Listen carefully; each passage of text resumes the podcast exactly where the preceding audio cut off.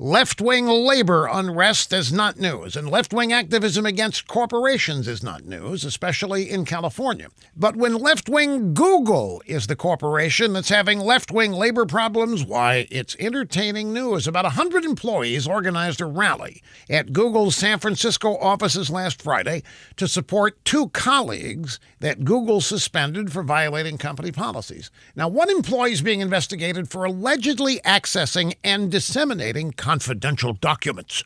The other was put on indefinite leave after reportedly tracking staff calendars, which made the staffers feel unsafe, according to Google. But the protesters say that Google is lying. They accuse Google of retaliation because the two suspended employees are worker activists. Both were involved in agitating against Google for cooperating with Customs and Border Protection.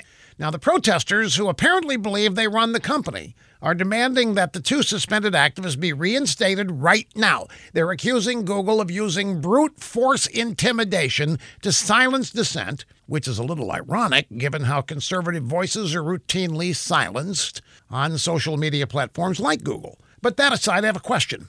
Will this left wing company cave to these radical left wing political activists, or will Google remind them that if they're so unhappy at work, that they're free to leave and die?